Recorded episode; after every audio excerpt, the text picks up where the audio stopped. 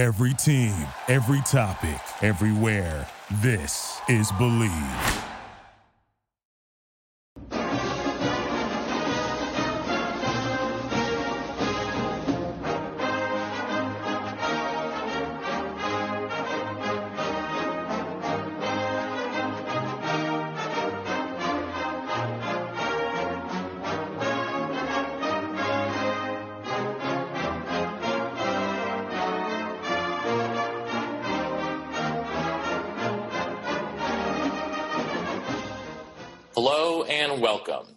Edition of the Illegal Motion College Football Podcast. In Los Angeles, California, I'm the professor, Matt Perkins. And joining us from the film room in Nashville, Tennessee, it's the coach, Corey Burton. What's going on, guys? Usually you say uh, just out of the film room, but Mm-hmm. I am literally inside of the film room as we speak. Uh, that's probably why you hear a slight echo where I'm at because I'm not in my usual setting. So uh, I do apologize for the echo, but um, it is good to be here again. Uh, I've had a couple of days to lick my wounds over the weekend, so uh, I'm ready to I'm ready to rock and roll. Coach, I'm sure that you've got a, a laser pointer in one hand and a sharp in a uh, in a whiteboard marker in the other one, right? Of course. Okay, good, good. Well, uh, we'd be remiss if we didn't introduce the third amigo in the second city, a man who spent a lot of this weekend studying up on Jim Grobe. It's our intrepid blogger from Big Ten and Counting, Josh Cook. Oh yeah, I've got uh stems from a conversation that we had on our last show, and I'm very excited for my uh one and only quick slant of the week. All right. Well, yeah. Uh, speaking of that, uh, today we're changing up our show a little bit because we are halfway through the season, and uh, we're so what we're going to do is just do a quick recap of the games from this past weekend, Week Seven. But we're going to focus the second half of our show uh, on sort of looking at the bigger picture um, from what has transpired over the first half of the season. But first, like always, like Josh mentioning, uh, it's time for some quick slants. So, uh, Josh, uh, you're up first, and uh, like you said, you got a little uh, some info here on Jim Grobe, the Baylor head coach who has guided their team to a nice start of the season. Yeah, so uh, we always include Kansas in our spread formations because the spreads are always absurd for their games, and uh, Baylor was a 35 point favorite last week. Uh, I, like an idiot, took Kansas because they played a little better, and lo and behold, Baylor killed them 49 to 7, covered that spread. But something you said, Professor, was has Jim Grobe ever covered a spread that big in his career? And that sounded like a wonderful thing to research. So obviously, he covered that spread uh, Saturday. But uh, in addition, actually, to Baylor's hot start, their six wins have gotten him over 500 for his career. He's 116, 115, and 1. And he was 500 at Ohio and did really well at Wake Forest. I know 77 82 doesn't sound like much, but he won a conference title at Wake. They only have two in program history.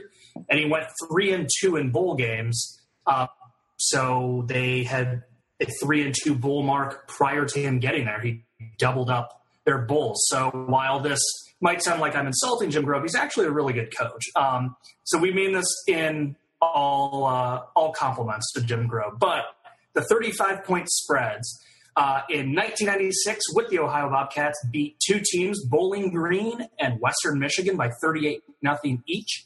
In 97, beat Buffalo 50 to nothing when Buffalo was an FCS school at the time, and won at Eastern Michigan 47 to 7. Fast forward to 1999, they uh, knocked off Buffalo, then a member of the MAC, 45 to 6. In 2000, they had three. They uh, walloped Tennessee Tech, the FCS school, 52 to 14. Won at Kent State, 44 to 7, and drubbed Central Michigan, 52 to 3. Uh, fast forward to 2004, he's now with Wake. They just knocked off one team, North Carolina A&T, the FCS school, 42 to 3. But the following season in 05, they won at Wallace Wade Stadium in Duke, uh, 44 to 6. In uh, 2010, so five years later, Wake knocked off Presbyterian 53 13.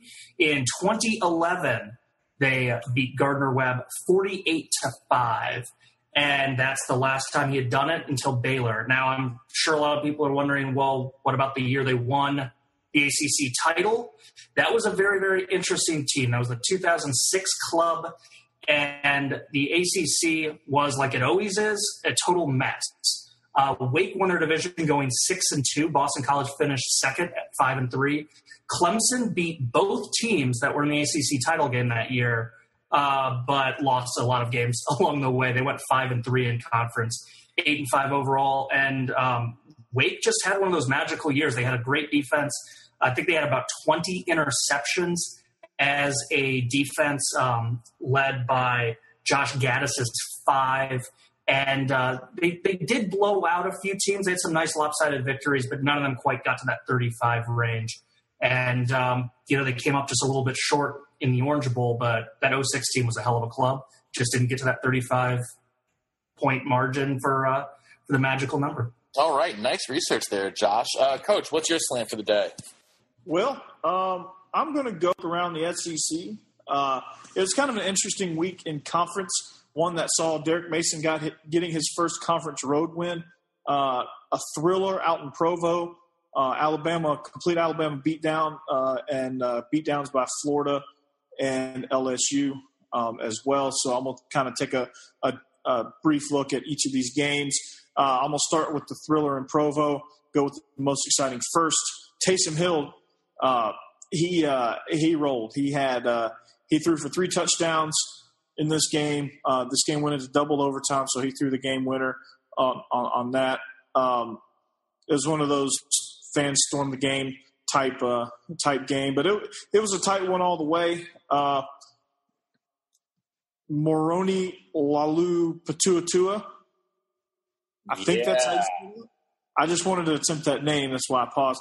Um, he, uh, you know, both offenses couldn't really get a whole lot going uh, in, in, looking at this game, but he scored a 15 yard touchdown. It was third goal.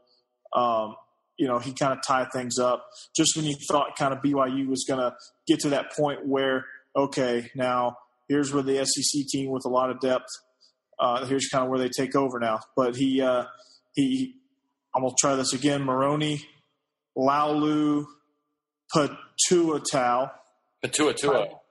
Patuatua tied things up um, and just kind of gave BYU a shot. And, and BYU is one of those teams, and we all know this, that if you if you give them a shot, if you if you leave them hanging around, they're going to get you. Um, and that's exactly what they did. They took them into overtime, and that's where they got him. Taysom Hill, his stats. If you look at the numbers, they don't seem all that impressive, but you know when you look at kind of what they did and what kind of game they were in, uh, they're more impressive than you think. Uh, Taysom Hill, 16 of 28 for 165 yards. He threw three touchdowns, had one interception. He also scored one on the ground um, in one of his 17 carries, uh, rushing for 53 yards. Um, offensively for Mississippi State, Nick Fitzgerald was 17 of 36 for 214 yards, a touchdown, and two costly interceptions. Uh, had nobody rush or catch for over 100 yards, so he kind of spread the ball out around a little bit. Um, but it was an interesting game. Uh, uh, if you're BYU, um, it could be one of those program propellers. If you're Mississippi State, uh, this is likely going to send them into a tailspin. Uh, any chances of a bowl were probably wasted here in Provo. I, I think it's going to be a rough stretch for Mississippi State um, as they finish the season. Um, Vanderbilt uh, I talked about Derek Mason getting his first conference road win. He did that between the hedges. It seems like UGA the last couple seasons have been signature win U, if a, or a slump buster. So if a coach needed to break a, a losing streak or get his first signature win, uh, why not just call Georgia? They'll help you out. Uh, special teams was the culprit here. Um, Vanderbilt took advantage, took full advantage of special teams mistakes they they uh, they returned to kick 92 yards to open the game, uh, and after a after an illegal after a uh, offsides penalty set them up at the one at first and goal. So they had a two play drive from the one um, to uh, to take a seven nothing lead there. Coming out of halftime, Reggie Davis uh, fields a kickoff that's going out of bounds on the three and his momentum takes him out of bounds, which is a huge no-no. If the, if the kick is anywhere near the sideline, uh, you let it go. It either goes in, in the end zone for a touchback or it goes out and you get the ball at 35. So um, we all knew we all knew coming into the season that defensively, Vandy, that was their strong suit, and it was. It absolutely was. Uh, I'm trying to find. Uh, I'm trying to find stats for uh, for Cunningham. Um, I believe he had 18 tackles um, on the day, and I'm going to get that here in just a second. Yeah, he had 19 tackles, six six of them solos. He had two and a half tackles for loss. Uh, just an absolute animal there um, as a as a as a linebacker. He's going to be uh, conference player of the year, I think, at that position. He is leading the conference in tackles. So a huge win for Vandy, uh, taking advantage of a stout defense that bend. They did a lot of bending, but they never broke. Uh, Jacob Eason, 27 of 40 for 346 yards. So if you just looked at that stat alone, what would you guys assume? Georgia blowout. Georgia blowout, right? Mm-hmm. Wrong. Yes. Uh, they couldn't finish drives and that was Cunningham. That was the defensive front. They were getting pressure on Eason all day long. Um, you know, and and it, the, the the sack totals didn't. They only they only had one sack on the day, but the pressure they put on him, they forced him into a lot of uh, bad throws, a lot of just having to get rid of it, and a lot of uh, field goal kicking, and a lot of just plays that would, uh, or they force him into penalties, holding penalties, and stupid things like that. So uh, a very you know another another game of a rookie head coach and a coach with his back against the wall. I think Derek Mason kind of bought himself maybe at least another year with this win. So uh, big shout out to Derek Mason and the Vanderbilt Commodores. Unfortunately, it comes at the expense of the Georgia Bulldogs. I wish it would have come at the expense of somebody else. Uh, moving on to Knoxville, the CBS game of the of the week. Didn't yeah, we, we, didn't. usually we would do a deep root on this game, but it was you know so lopsided that I decided to just cut it. Yeah, I mean it, it was it was supposed to be, and I, I was thinking we were going to talk about this in the deep roots as far as being like the game of the century. You know, Tennessee was going to battle all the way through, and they did. They got demolished. All the issues that I've talked about came became glaring. They couldn't tackle, they couldn't cover, they couldn't do anything. You had Jalen Hurts and Bo Scarborough each rushing for over 100 yards. So, uh, Professor, there's your Bo Scarborough appearance. Yeah, it's about time. Um, you had OJ Howard coming checking in. I'm going to look at some of these stats here. Our uh, David Stewart, both running and catching the ball, had a nice game too. Yeah, I mean Ronnie Harrison had a 58 yard pick six. Eddie Jackson had a 79 yard, 79 yard punt return. Um, I mean, just it was. I mean, if you, if you look at Alabama, it just didn't seem like they could do anything wrong.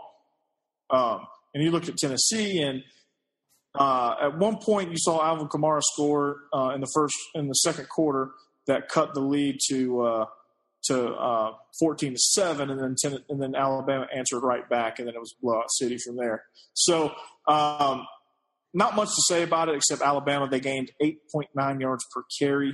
Tennessee only had one. Uh, the total yardage was 594 to 163. Ouch. Um, but up next, the Vols have a week off, and then they they visit South Carolina, and then Alabama. Um, they take on number six Texas A&M, and what will hopefully be a better game of the century. Um, but the sad part is, is I think Tennessee will still be in Atlanta for the SEC championship. So um, that was a that was a troubling game if you're a Tennessee fan. All right, uh, Florida, Missouri. I said this was going to be an interesting game to see kind of how and where Florida was after that week off. Looks like that week off did them well. Uh, they beat Missouri 40 to 14. Um, Jalen Tabor and Quincy Wilson uh, had pick sixes um, to help this offense get through. Um, it was a looked like a sloppy affair. Um, looked like a rain-soaked affair.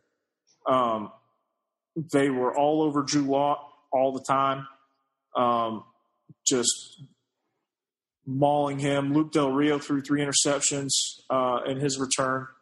Um, and the Gators were flagged for eight false starts. So it's kind of sloppy offensively. Luckily, defense kind of helped them along and gave them uh, opportunity after opportunity that they couldn't that they couldn't screw up. So um, despite all of the all of the bad stuff, Florida did finish with 523 yards. Uh, Jalen Tabor and Quincy Wilson um, both played a huge part and a huge role into into what they did.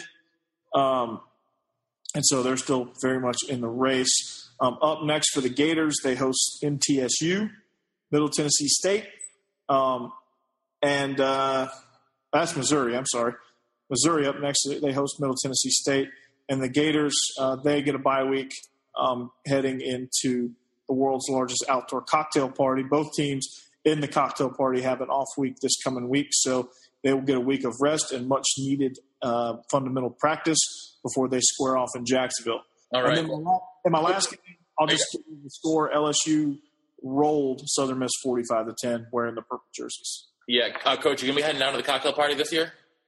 I wish I could, but I'm not. Oh, that's too bad. Well, um, from from my slant, um, I'm going to talk about what was supposed to be an easy win for the number 13 Houston Cougars in Saturday's game against the Tulsa Golden Hurricane, but uh, it was anything but.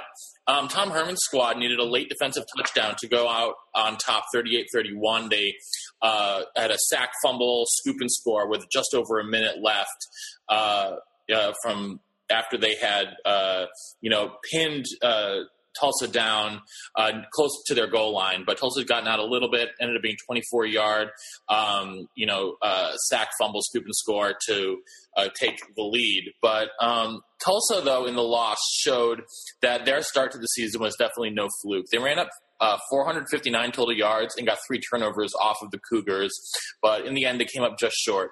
Hurricane coach Philip Montgomery, though, should be very proud of his kids as they came in as 22 and a half point underdogs and they stuck with the potent Cougar offense throughout the day. Never, and they never were behind by more than 14. Um, Greg Ward Jr., obviously for Houston, had 400 total yards, but did not find the end zone once, either on the ground or through the air, and he had a pick. Um, so, not his finest game of the year. Dillon Birden, though, uh, did have three touchdowns uh, starting um, in place of their uh, normal starter who was out with a concussion. Um, but it was definitely not a vintage performance from this Houston team that we have grown accustomed to putting up huge numbers, especially against lesser opponent. Uh, the biggest bright spot, though, of the day for Houston was definitely uh, a guy we've talked about a lot on this show, freshman defensive tackle Ed Oliver. He had 12 tackles, including two for a loss and two passes batted down. And he's definitely showing off why he's been uh, so highly rated coming out of high school last year. And those two passes batted down give him five on the year, which is pretty good for uh, you know a freshman defensive lineman having you know five pass deflections already. So um, they can you know at least point to that as a sign of hopefully good things to come for them. But uh, Tulsa, Tulsa really impressed me in the way that they played in this game because we talked about last week on the show. This is one of our uh, play action, you know, deep roots uh, in the preview, and we thought that Tulsa was going to get blown out, but they really stuck in the game.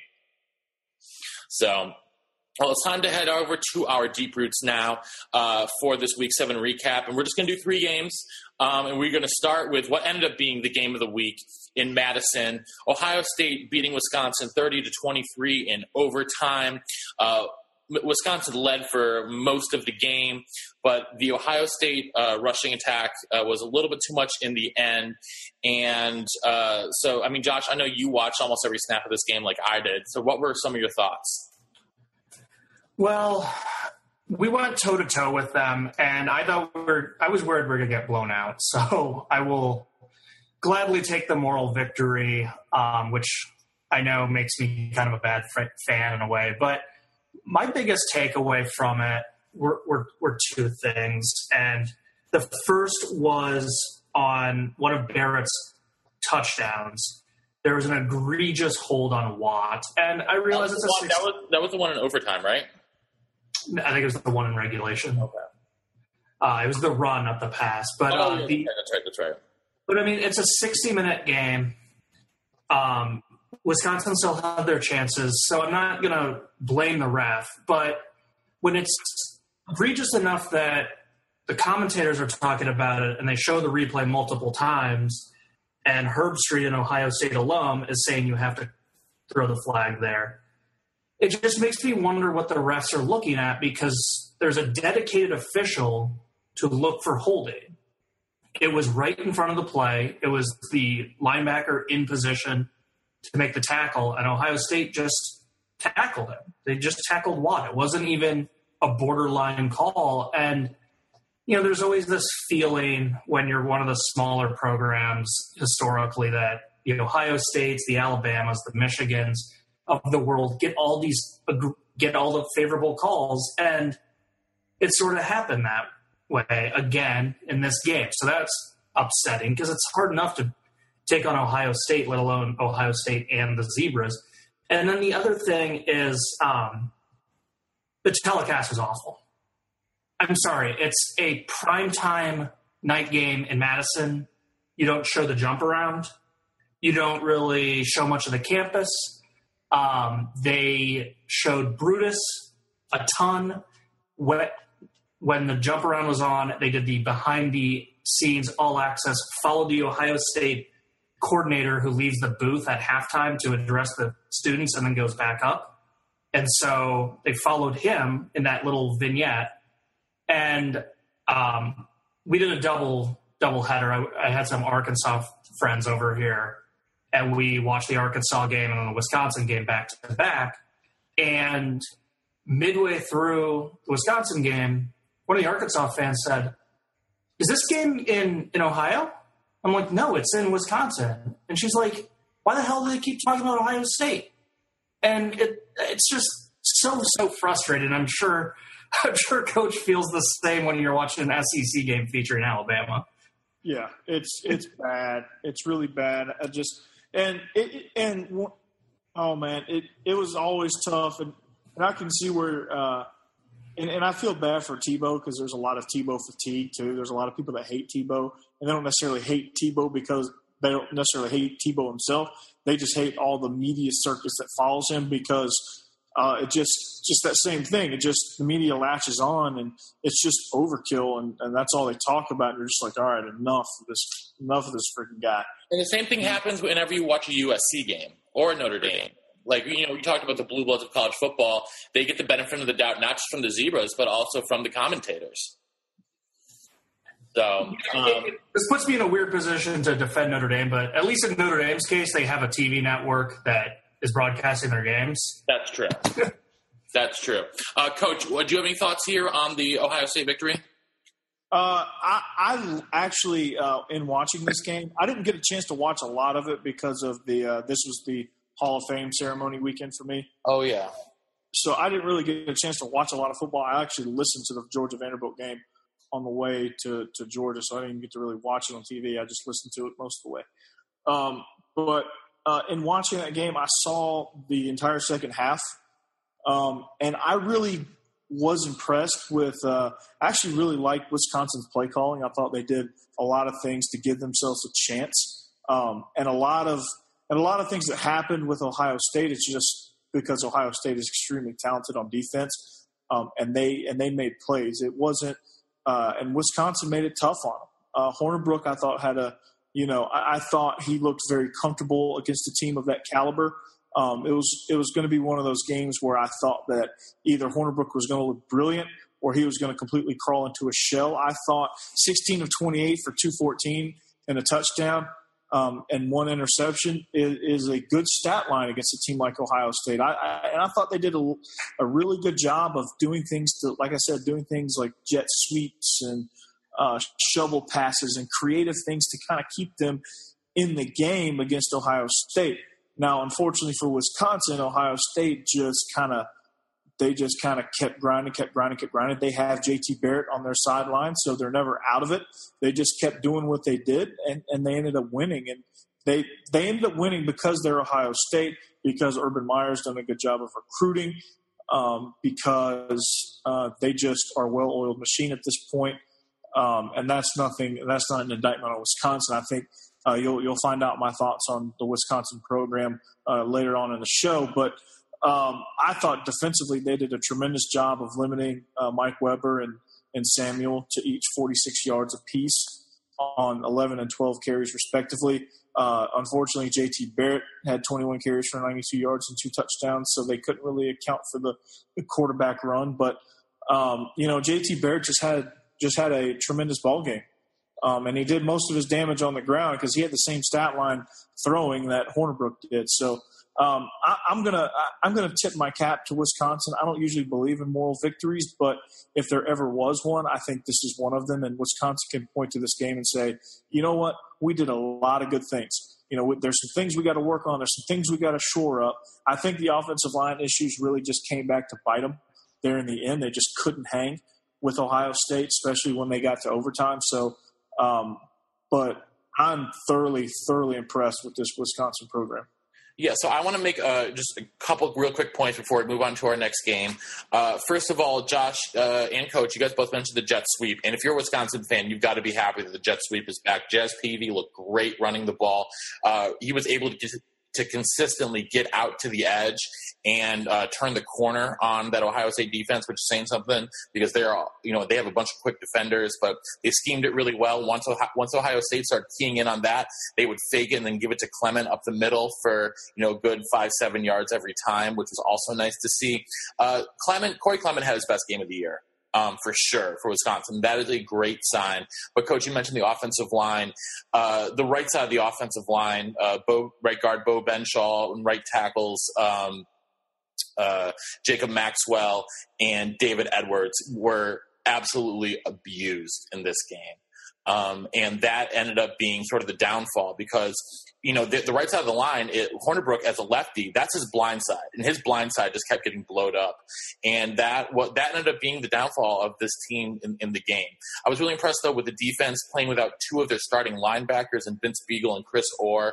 Uh, you know, still played great. Jack Cichy former walk on, it was an absolute animal. Had 15 tackles in the game. Uh, he was everywhere. He's he's been really outstanding for this team. T.J. Watt didn't have have a huge stat line, but was you know constantly pressuring J.T. Barrett. He got you know there were a bunch of times where he was held that wasn't called, like Josh mentioned. So, um, and one other thing, this was the recruiting weekend of the year in Madison. They had over 30 prospects for both football and basketball in for the game, and everyone, every, you know, every last one of them, you know, w- was seen saying that, you know, even though they lost, the atmosphere was like nothing else they'd ever seen. It was it was electric, even with the bad broadcast. You could tell that that stadium was absolutely bumping. Hey, I got a question. What is that? Th- what is that thing they did? Uh, they came off a break one time and they were doing something with the cell phones where they were all lit up. What what was that? That's something new. That wasn't there when that, that was when, when we were undergrads. We they never did anything like that. I can't remember. Yeah, um, I thought that was kind of cool.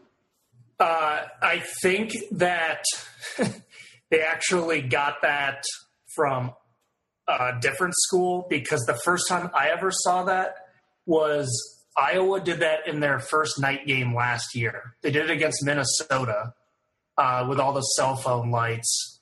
And then the following game or two, um, I saw a few other schools start to do it. Um, and it looks cool. Yeah, it's a it's a fun tradition, and I, well, tradition's a little strong word, but it's a cool thing to do when you have a night game. No yeah, doubt about it. For sure. All right. Well, let's head over to the SEC. Uh, and by the way, by the way, I'm not being a Texas A&M fan laying claim to the 12th man. I'm not saying Iowa copyrighted cell phone flashlights during night games. okay, good. Um, it's open to all fans to use in any night game. It's like the wave. Yeah, yeah. it's just cool. It's a. It looks awesome on TV. Do it. Everyone should do it. All right. Well, uh, in our, our second uh, deep root uh, that we're going to look at, uh, Arkansas had a nice win over Ole Miss um, on Saturday. And Josh, you you mentioned that you were watching um, you were watching this game, so it was at Arkansas. You had a bunch of Arkansas fans in your place. So uh, you know, how do you feel about the game? Yeah, it's weird to, to put on my SEC expert hat. I think this is the first SEC game I've watched wire to wire. I usually check in on them, but never sit down and actually watch it. And uh, my God, this Arkansas team is one of the more interesting five and two teams. I'm not sure they're the best two loss team because uh, they have a very weak offensive line. They have a very erratic rushing attack because of that line. They have a problem finding their tight ends because obviously Hunter Henry, the Mackey Award winner, being gone, left a kind of a hole in that position group. Uh, but they have a gutsy, gutsy quarterback who's willing to take massive hits to throw the ball. And they have Bret Bielema, who knows that this team doesn't have an identity he would prefer to have, but gets it gets it done with some great play calls, some you know timely fourth down calls. Um, just they really really impressed me. And looking ahead, they got a tough trip to the Plains. Um, Auburn Auburn's playing well, but I gotta say I, I think Arkansas looks better. Then they host Florida and LSU. With that home crowd in, in Fayetteville, they certainly have to like their chances. And then they end with road trips to the struggling Mississippi State and Missouri. Uh, winning out, I don't think would surprise me. They really, really impressed me. And um, I don't know if this, I don't know the Arkansas program well enough to know if their fans thought that this was going to be a rebuilding year. But um, on the outside looking in, knowing some of the talent that they lost between their quarterback and Henry and all that, um, to me, this felt like a rebuilding year. And if they're in position to win nine, ten games in a rebuild season, uh, hats off to what Bielema has built there at Arkansas. Yeah, I mean, you, we go back and we look at this Arkansas team, and as, as we preview them, we're like, yeah, they lost two, but they really haven't looked good to this point. But I mean, their only two losses were to the number one Alabama Crimson Tide and number six Texas A&M. Um, and yeah, they won a thriller at TCU, and TCU is not as good as everybody thought they were. They're not as they're not the same TCU team that we know and love.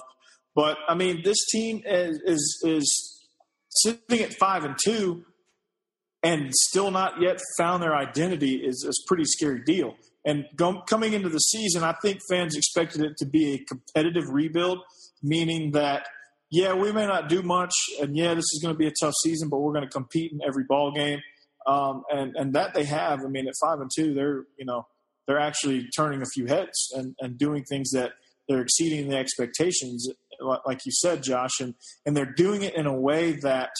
Uh, you know, when you think of Arkansas, you think of just road grading and uh, running the ball, power running, top 20 in the nation in, in, in rush offense, and, and just, just dominating people uh, with power, power, power. But they're not necessarily doing that. Their offensive line is is not what it used to be. Um, they're not as strong as they used to be, surprisingly so, um, and they're in a little bit of a rebuild there too. Um, but I mean, they're they're they're playing pretty good football despite not being as talented as everybody else, and despite this having to be a quote rebuilding year. So I, I was impressed with what I saw in Arkansas. I thought they were starting to kind of turn a corner. I thought they were going to be the team I thought they were, and then they get sh- they get shellacked by Alabama and Texas A&M, and that kind of had me second guessing. But I'm starting to kind of move my chips a little bit over to, to Arkansas side now. I think they're going to be kind of. I don't. I don't think that any other team besides Alabama is going to uh, represent the West in, in Atlanta, but um, they're going to be right there in the mix with A and M. But they got a tough one against Auburn. We'll see what they've really got uh, again this week against Auburn. We'll see if they can continue to do what they do, and if they find an identity, this may be less of a fluke and more of who they are. So um, I'm excited. I think Arkansas is definitely a team that's trending upward. Yeah, and you know one, one thing you really got to give Arkansas's defense some credit in this game. They held Chad Kelly to under fifty percent passing. Um, they had seven pass deflections, six quarterback hurries, two ta- two sacks. Like they were all over him all game. That was that that was the most impressive thing in this game for me. Um, but let's head over to uh, to Clemson, South Carolina for our last deep route, where uh, Clemson needed a whole needed uh, overtime and a whole lot of bad kicking from North North Carolina State to uh, pull out the win. So, Josh, you and I were texting like throughout this game, and you know, m- my first question is, what the heck was Dave Doeren thinking in the fourth quarter, not just running the ball in the end zone? Yeah, I mean, you, you got to. It, it's tough because you got to you got to score with no time left, uh, and the easiest way to kind of plan that timing is to kick a field goal. And when you have an outstanding special teams unit, that's the smart play. But you've already had a missed field goal and you've already had a blocked field goal up to that point. So you know your special teams is struggling. I would rather, you know, I would rather punch it in, stay aggressive, and give Clemson you know, the ball with 45 seconds to a minute left, down seven, then attempting a last second field goal to win.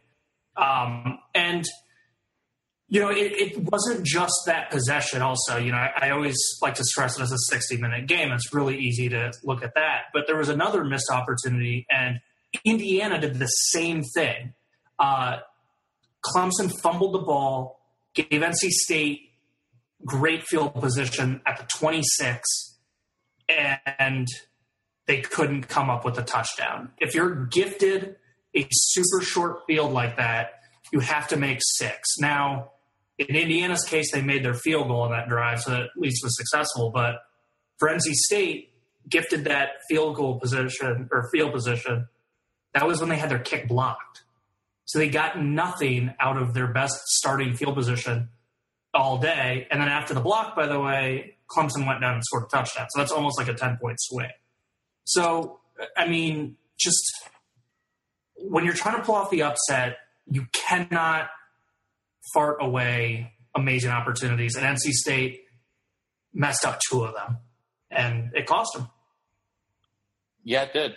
Yeah, it did. Um, it was uh, that that was definitely a, some some real missed opportunity for Dave Doeren to get his signature win. Uh, Coach, did you get a chance to check out any of this game?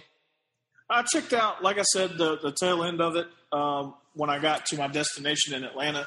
Between the time of getting ready and going to the Hall of Fame event. Um, and I noticed that Clemson just I don't know what's up with this Clemson team. It just seems like they're they're stuck in first gear most of the time.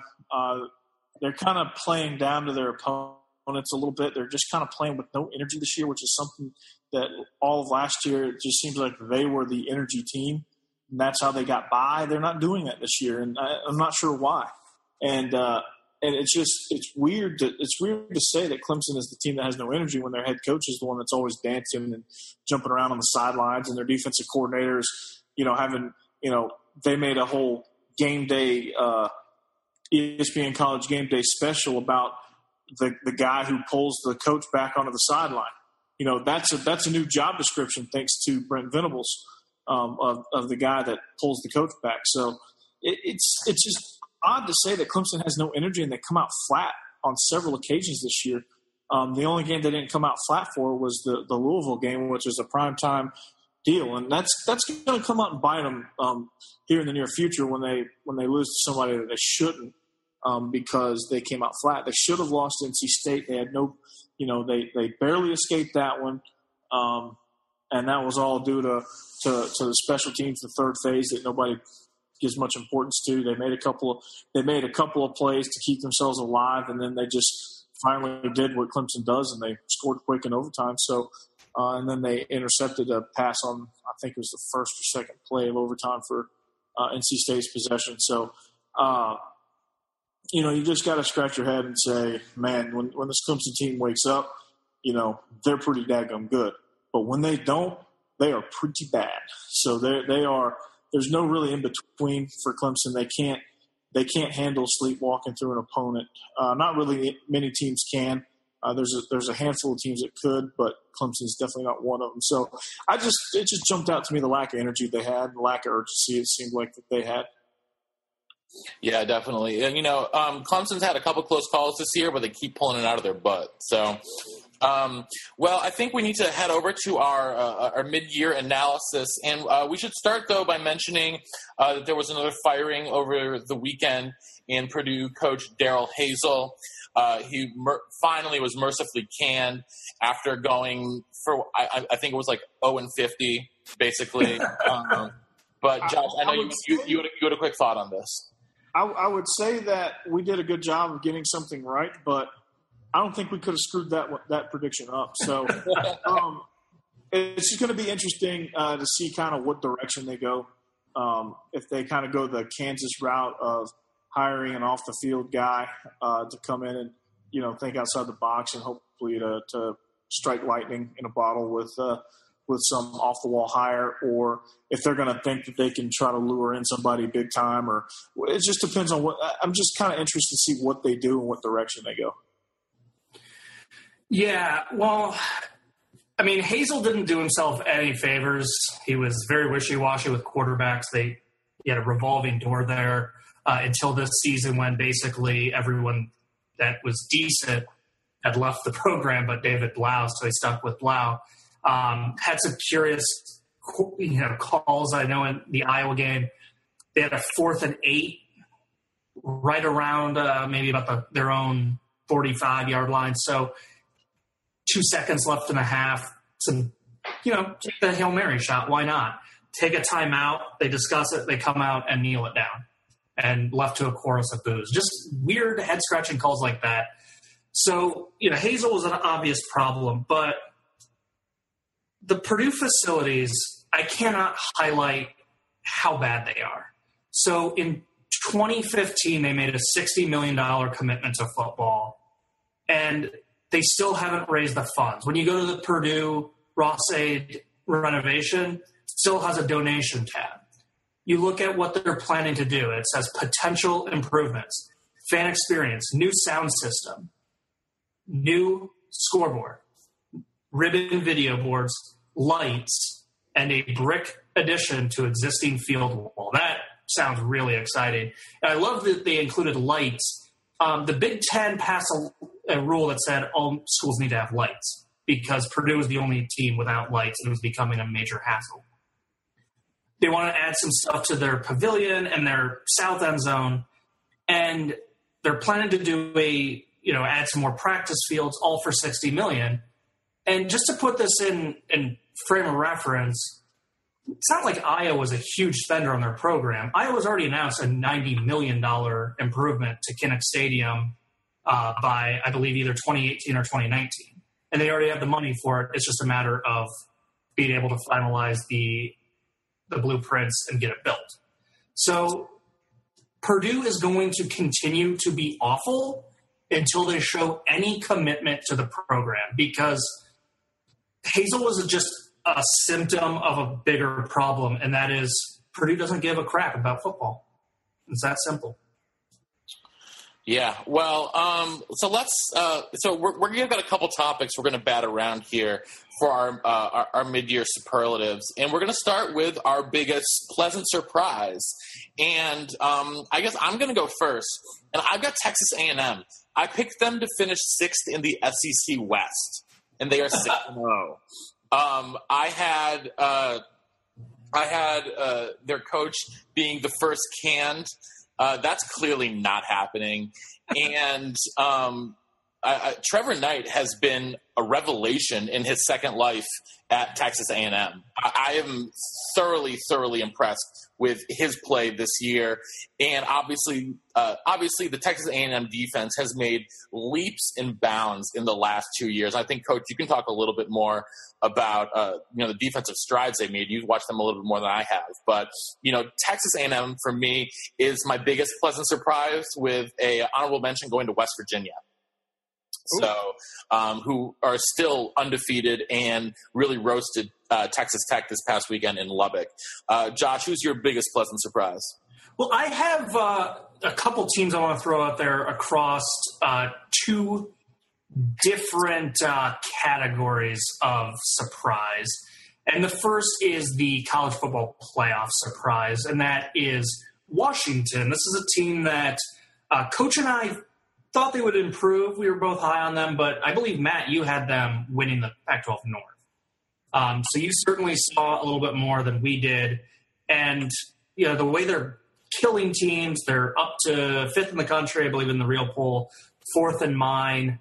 Uh, just hats off to Chris Petersen. Then the other category is uh, teams that have been down the mat that are now in, in good shape to make a bowl game.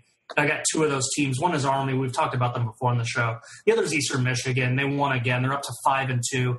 They head to Western Michigan. They can spoil the Broncos season potentially. Even if they don't win that, they still have a favorable schedule to end the season over 500. And I know that doesn't sound like much, but just to put it in perspective, do either of you want to try a, a guess the last time Eastern Michigan football was above 500? 2007? Uh, no. 1954. Uh, for all that hyperbole, coach, you feel like you're a little closer than Matt. Uh, it was 1989. Oh my gosh! So, I mean, baby steps, baby steps with Eastern Michigan. Five and two. They have a nice win over a Wyoming team that's above 500. Uh, I, I'm just really, really impressed that they're having a fun season for a school that's often overlooked and often on the map. Uh, Coach, what's your uh, what, what are your big surprises? Well, um, depends. All right, let's see. Uh, I'm gonna go with SEC since that's my. Uh, let me have my hat back, uh, Josh. Um, I'll pass it to you. I'm gonna say Texas A&M because of uh, how tough we were on them in the previews. Uh, didn't pick them to do as much. Uh, I think I picked them a little higher than you guys did because of the potential that I thought they may have. Uh, but Trevor Knight is, has been a guy that's just lit up beyond expectations. Trey Williams has has turned Texas A&M into a uh, a, a, legitimate rushing threat. Myles Garrett showing uh, that he's going to be a top ten NFL pick. He's going to be the number one overall pick. Yeah, uh, John Chavis making you know just just watching the defense play uh, and just watching how they how how they pursue the ball and how they gang tackle and just how they kind of just fly around and and get after. It. I mean, that team's playing with a lot of energy, a lot of just swagger, just a lot of like they they think and know that they are the best on the field and the, and they play like it. And they have uh, playmakers on the offensive side of the ball. Um, you know, Trevor Knight is running for touchdowns. He's throwing to seven different receivers. Trey Williams is, I mean, they're just doing, they're a team that can score and score quick and score early and score often, um, all of the above. So I really like them. Um, Louisville is another team that surprised me. Now they probably didn't surprise me as much as Texas A&M, but I thought they were going to kind of be the uh, odd man out of the division race between Clemson, Florida State, and themselves. Um, they have actually proved quite the contrary. Um, Lamar Jackson has turned himself into a Heisman contender. Uh, Josh, you said Washington. I'm not as surprised. I'm surprised that they're kind of in the Final Four mix, but um, but I kind of knew that they were going to do something like this. I knew that they had a chance, um, even more so than anybody uh, that I've mentioned so far had a chance of uh, of competing there. So they weren't as big of a shock to me, so they didn't quite make my list there. Uh, and Wisconsin, Wisconsin's a team that I thought was going to be again one of those competitive rebuild, revamp. Probably not as probably not as big of a project as Arkansas had, but uh, you know I thought that they were going to be in a tough spot to where they were just just wasn't the right year for them um, at the quarterback position. Uh, not not really sure what they were going to do on defense. Just not really sure what they had uh, anywhere. So uh, I'm gonna put the Badgers in that mix as well. Um, I didn't think they were going to come out and play like they do um, but it obviously shows that they're well coached, they're well prepared, and they play above what they're supposed to be. So um, I, I, really like the Badgers there, and, my biggest uh, biggest surprise. All right. Uh, well, let's move for our biggest uh, disappointment, and I'm going a little off the board with this. I'm going to. Uh, I, I'm going with the administration of the Louisiana State University um, because not only did they fire Les Miles, who, mind you, is the best coach they've had in you know, Lord knows how long. They're not going to find someone remotely as good enough to replace him. But then with the whole fiasco with the rescheduling of the Florida game because of the hurricane and insisting that it be in Baton Rouge, you know, Josh, you and I talked about this on the phone this weekend. And what they're doing there is downright deplorable in a lot of ways.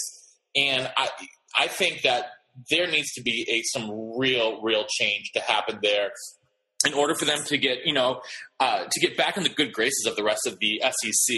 On the field, my biggest appointment is Florida State. I picked them to win the national title and have the Heisman Trophy winner and Dalvin Cook.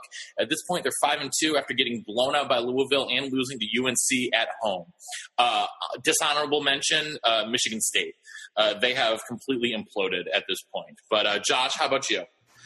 Yeah, you know, when we talked on the phone, I, I mentioned I have a hard time assigning a disappointment to some of the teams that have that have had a lot of injuries and uh, Stanford, UCLA, and even Oregon to a lesser degree really fit that mold. It, it, it's hard to bash those teams. So I had Florida State as well. They seem like one of the healthiest teams still, um, but they're out of it by mid October. Who would have guessed that? And even if they beat Clemson, I, I don't think that's enough to get back in it. It's the playoffs really do not set up well to have two losses.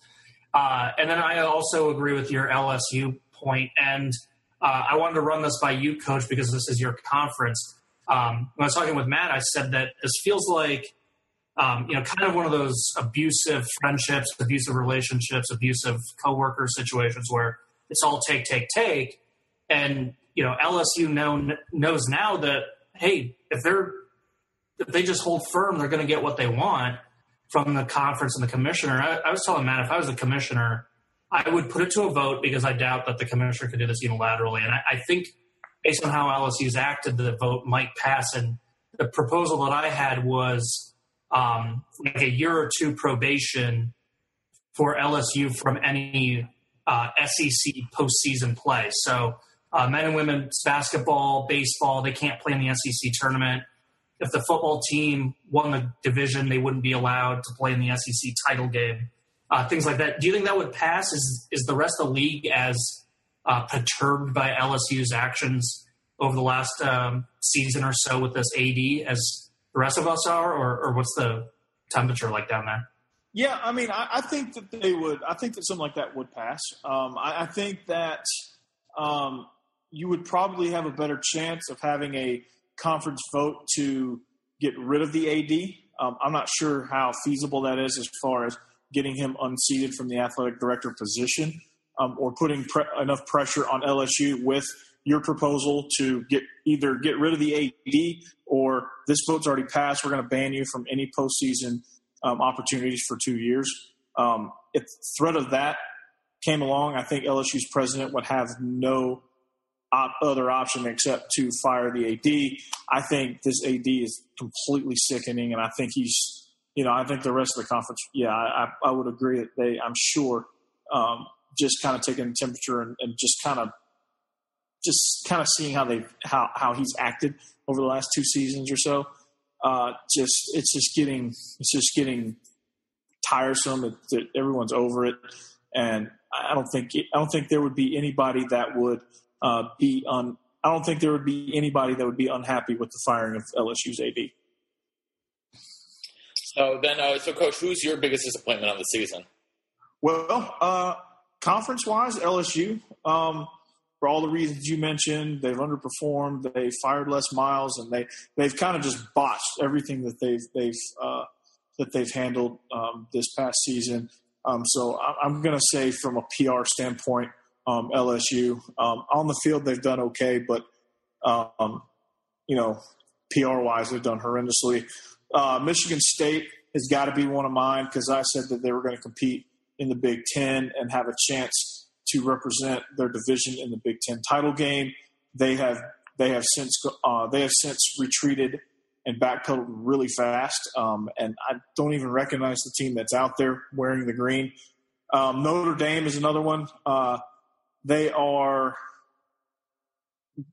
what are they? Two and five. Two and four. Two and four. Uh, I mean, to lose four games and being being that talented uh, defensively, they've been atrocious.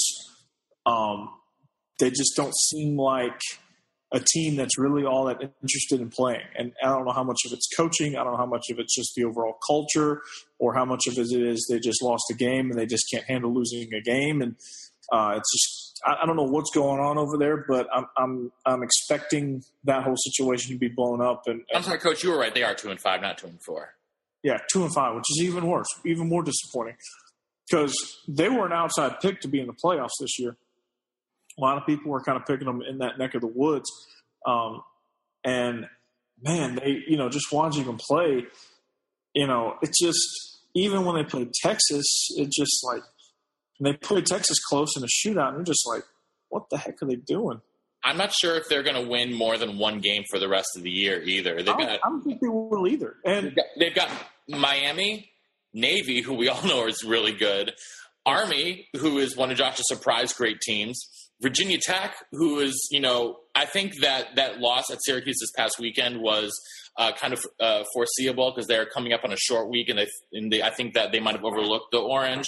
And then USC, who is showing some signs of life with Sam Darnold at quarterback. So, you know, th- there's an outside chance that they finish the season at two and ten. Yeah, which is, I mean, two and ten coming into the season, thinking you're going to be competing for a playoff spot is atrocious. Yeah. So, um, well, let's move uh, from there to uh, best win on the year. And uh, this is a team we've talked about already. My best win of the year is uh, Washington blowing out Stanford 44 to 6 um, in that big Friday night game a couple weeks back. That, that was Washington's coming out party. Um, they looked good against some lesser competition up until then, but Stanford going into the game was ranked seventh in the country, undefeated and they not only bottled up Christian McCaffrey, but they bottled up that entire offense, and that was possibly the most dominant performance I've seen by any team uh, this entire season. Uh, Josh, what's your best win? Well, great minds think almost alike on this one, Matt, because my biggest win was Washington over Oregon. Um, this is a pretty sizable rivalry uh, out in the Pac 12. It dates back to 1900, uh, over 100 times it's been played, and it hasn't been going too well for, for Washington. Um, Oregon had won the last 12 straight.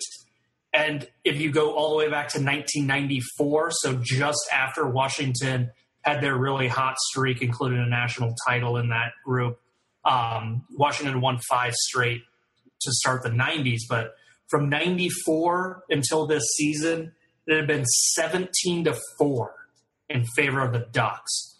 Uh, can you imagine losing to a rival that many times? I don't know, Matt. We've never done it to the to the Gophers, so it's, it's hard we to imagine. We haven't beaten the Gophers 12 straight. I know, so it's it's hard to imagine being on the end of a losing streak and a trend that way in a rivalry game. And so for Washington to get that monkey off their back and do it with a 70 point blowout, they won the game by 49. Are you kidding me? That's awesome. Well done for the Huskies. Coach, what's your best win? Well, my best win, um, since none of you guys want to do a, a, one in the Eastern time zone, I will. Um, best win up to this point. We don't even want to do one out of the state of Washington. yeah, exactly. Uh, Louisville completely dismantling Florida State, sixty-three to twenty. Uh, that was kind of Lamar Jackson's introduction to the Heisman list, um, and kind of made him a Heisman frontrunner at that point. Um, they were up thirty-five to ten at halftime on on a team that Matt you picked to win the national championship. Mm-hmm. Um, and it was, uh, and Florida State was ranked number two at the time. Um, it was a top 10 matchup, thinking it was going to be game of the century week three. Um, it was not game of the century, um, unless you're a Louisville fan. So I'm to say best win uh, goes to the Louisville Cardinals, 63 to 63 to 20 over the Seminoles, who were at that time uh, favorites to win the national championship and, uh, you know, favorites to definitely run away with the ACC. So um, Louisville. Yeah. Uh, worst loss. Uh, mine is uh, Northwestern losing nine to seven to Illinois State, an FCS team that is under 500 in the FCS. In fact, they are two and four in the FCS, include uh, just one and three in conference. Uh, with their only conference win coming this past weekend against Southern Illinois. This this is a team that has been uh, not typically great in FCS to begin with, and Northwestern, their season has been uh, strange to say the least. Um, uh, Josh, I have a feeling you might have uh, Northwestern featured in your uh, worst loss. Uh, sort of. I have the Iowa losing to North Dakota State, oh, and I thought it was going to be the Iowa losing to Northwestern. Um, well, I mean that one was bad too, but like that is a conference foe, and you know Iowa's stubbed their toe against Northwestern before. Um, but no, the, the, North Dakota State game was was such a t- terrible loss on several different levels. First, Iowa was ranked 13th in the country. Um, they were a few plays away from winning that game, and they were a few plays away from winning Northwestern game. So they could be seven and zero. They could be a top ten team right now. That hurts with recruiting. Um, it kind of messes up the rest of their season projecting forward because even if they were to turn around, win out, blah blah blah, you know, a, a big time bowl game is going to be skittish about taking you because that's such a hit to your resume. So that also impacts recruiting. Um, the the fact that the second the Rose Bowl ended and Iowa fans are looking at the schedule next year, that game was circled. All of us knew that was their toughest non conference game. And yet Iowa came out, played like a team that, frankly, has a ton of success. When, let's be honest, they have no national titles since 1958. They have no outright conference titles since the 90s. Uh, their last co-conference title was 2004. So why exactly are the Iowa players walking around, strutting around like they're hot shit when North Dakota State has won five straight titles and Iowa hasn't even won five in their history? Makes no sense. So lack of preparation, that was bad. Uh, and then just from a standpoint about the fan base, and this was what really disappointed me, is if you are of the means to afford season tickets and you kind of say, hey, you know, this is the last nice weather weekend, you know, do something outdoors, it's an FCS school, all right, we can skip it. Give the tickets to a friend, a family member, eat eat the face value for one week because obviously you can afford season tickets. But instead, we had a bunch of fans just throw them up on secondary ticket marketplace, try and make a few bucks. And what happened? North Dakota State, to their credit, bought like 10,000 tickets. They were in Kinnick. They were louder than our fans.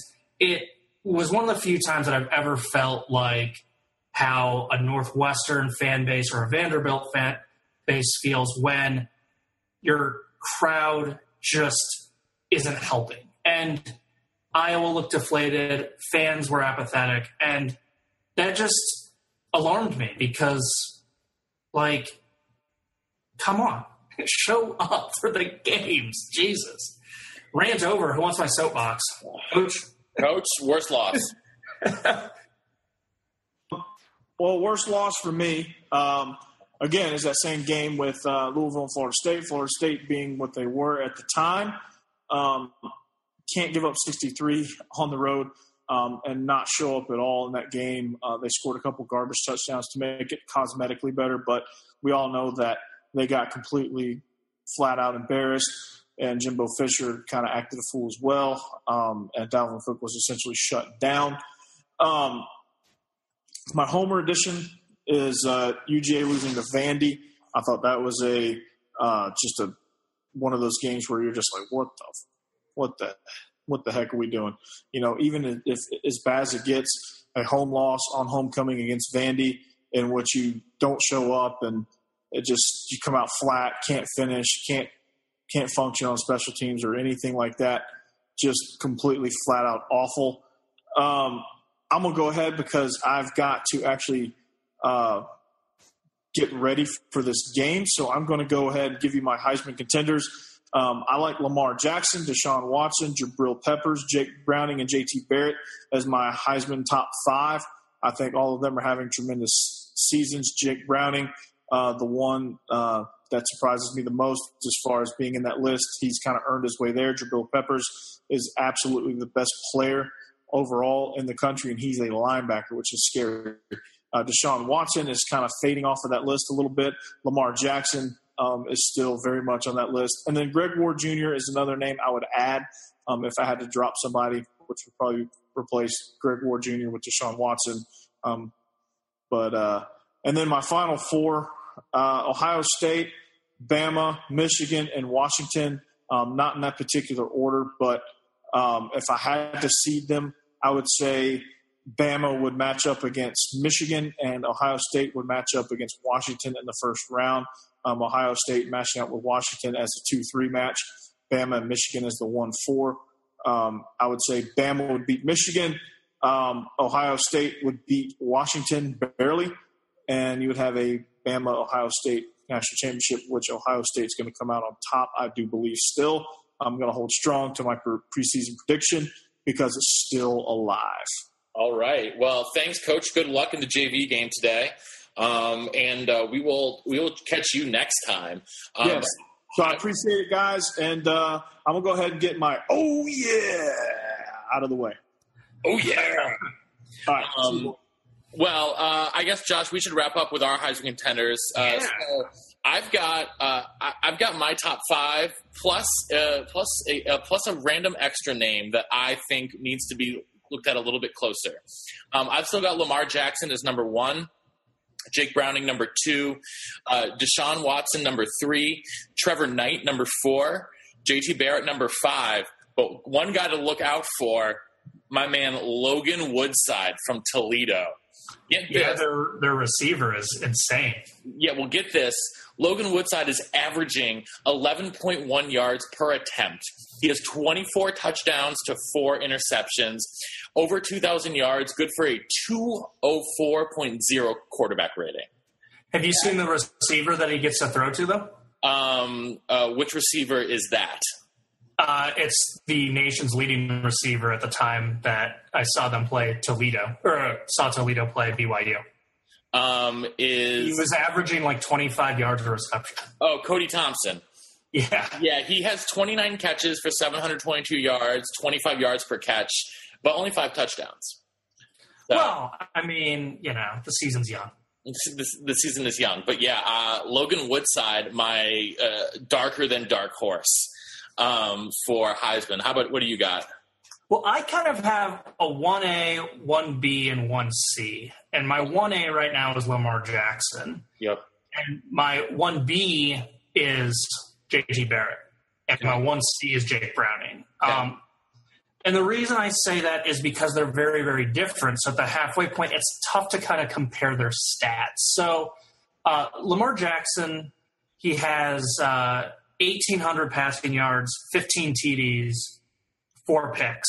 Um, but what makes him so unique, and that's why I put him just a fraction of a head as the 1A, is his rushing with, with 800, over 800 rushing yards and, and 15 touchdowns, which, which is absurd.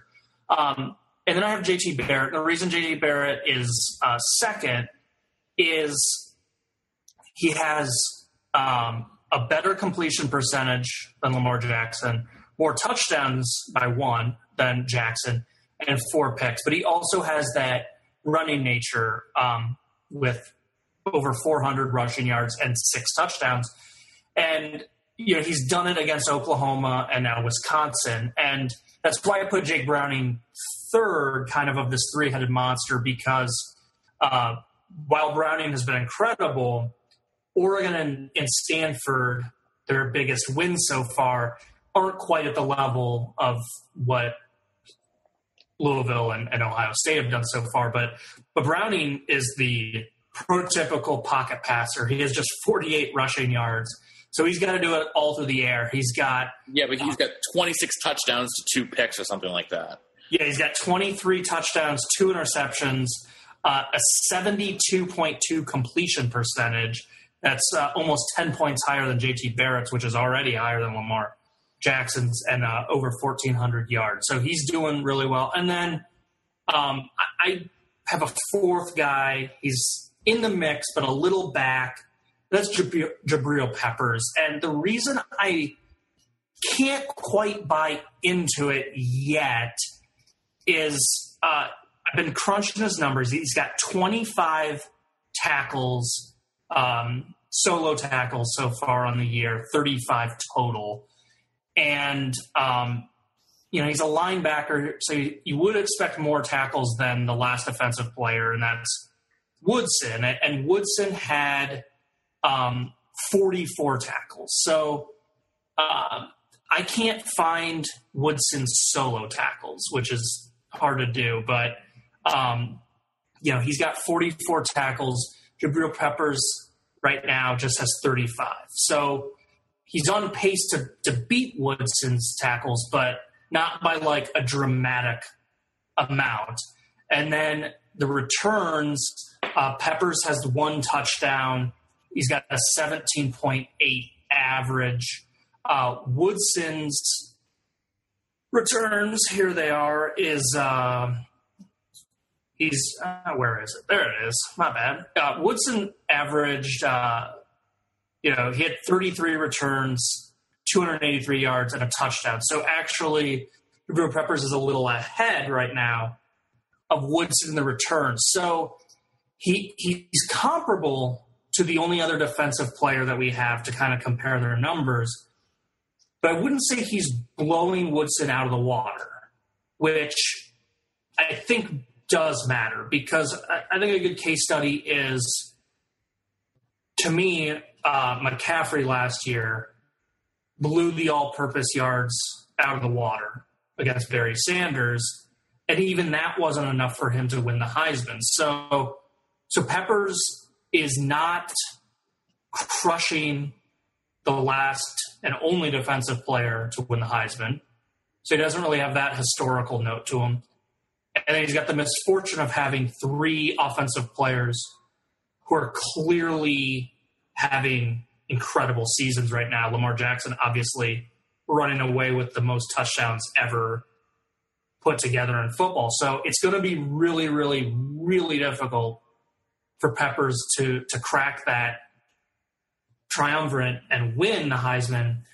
But I do think he's worthy of being invited to the Heisman. Yeah, I, I, I, think he is too. All right, uh, my uh, the the four teams I see going to the playoff uh, will be Alabama, Ohio State, Washington, and Louisville because I think Clemson's going to lose twice. Louisville will go win the ACC title and get into the playoff.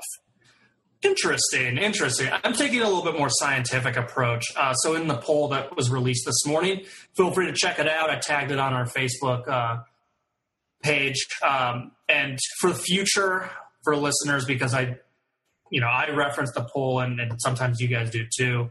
Um, I'm going to have it before our recap show from now on. But my top four is Alabama, Ohio State, Michigan, and Washington. But OSU and Michigan will eliminate one of each other. So um, I think Ohio State is a little bit a little bit better than Michigan at this point. So I'll go Alabama, Ohio State, slot Washington up, and then in my five and six spot I have Clemson and Louisville. Um, with the head-to-head win, the scientific approach would be to say Clemson holds on, buttons down the hatches, and and gets through it. So I'll slot them up. That means I've got Bama, Buckeyes, Washington, Clemson, and you know Washington uh, can pass the ball, and Ohio State they they gave up some passes to Wisconsin. So I would say in that two three matchup, I would take the Huskies to win. Alabama's night and day better than anyone else, so they would beat Clemson again. And then the title game, Alabama Washington. I would be rooting so so hard for the Huskies, but I would have Alabama winning another national title, yeah. taking down taking down a really really good Washington team. But uh, but man, Alabama's so good. Alabama Alabama's on a different playing field than everyone else. Yep. I, I, I think that the gap between Alabama and Ohio State or Clemson or Michigan or whoever you want to put as number two is just as big as the gap between that number two team and the number 30 team in the country. Uh, that's probably a good assessment. And you know the the fun like thought experiment that people love to do is Alabama versus the worst NFL, NFL team, and I would pick the NFL team, but I think it would be much like Wisconsin versus Ohio State this past weekend. I think Ohio State would make enough plays. You mean Alabama? Yeah, yeah, yeah. Sorry. I meant like the Wisconsin Ohio State scenario. Yeah, yeah, yeah. Where Alabama would make enough plays, to keep it competitive, and equip themselves quite well, but ultimately come up short. So Alabama versus the Browns. You're, you're still going to take the Browns? I think so. I mean, I don't know. The, the, the Browns are starting Cody Kessler at, at quarterback right now. So, I mean, some of it is just biology too. I mean, yeah, those the guys who are in their late twenties and early thirties have been doing an NFL workout regime for five to seven years, mm-hmm. and they're, so they're just going to be straight up stronger in the trenches. In Alabama. That, that's that's where you would worry, but you know it, w- it, it would definitely be a, a, fun game to watch. Well, that's going to wrap uh, it up for us today here on Illegal Motion. So, um, uh, I, on behalf of the now departed uh, Coach Corey Burton and our intrepid blogger from Big Ten and Counting, Josh Cook, this is the professor, Matt Perkins, saying so long and see you next time on the Illegal Motion College Football Podcast. Oh, yeah? Did I do that right? Oh, yeah. Thanks for listening to the Illegal Motion College Football Podcast. To get in touch with the show, email us at illegalmotionpodcast at gmail.com or follow us on Twitter at illegal underscore motion. Thank you for listening to Bleav. You can show support to your host by subscribing to the show and giving us a five star rating on your preferred platform. Check us out at Bleav.com and search for B L E A V on YouTube.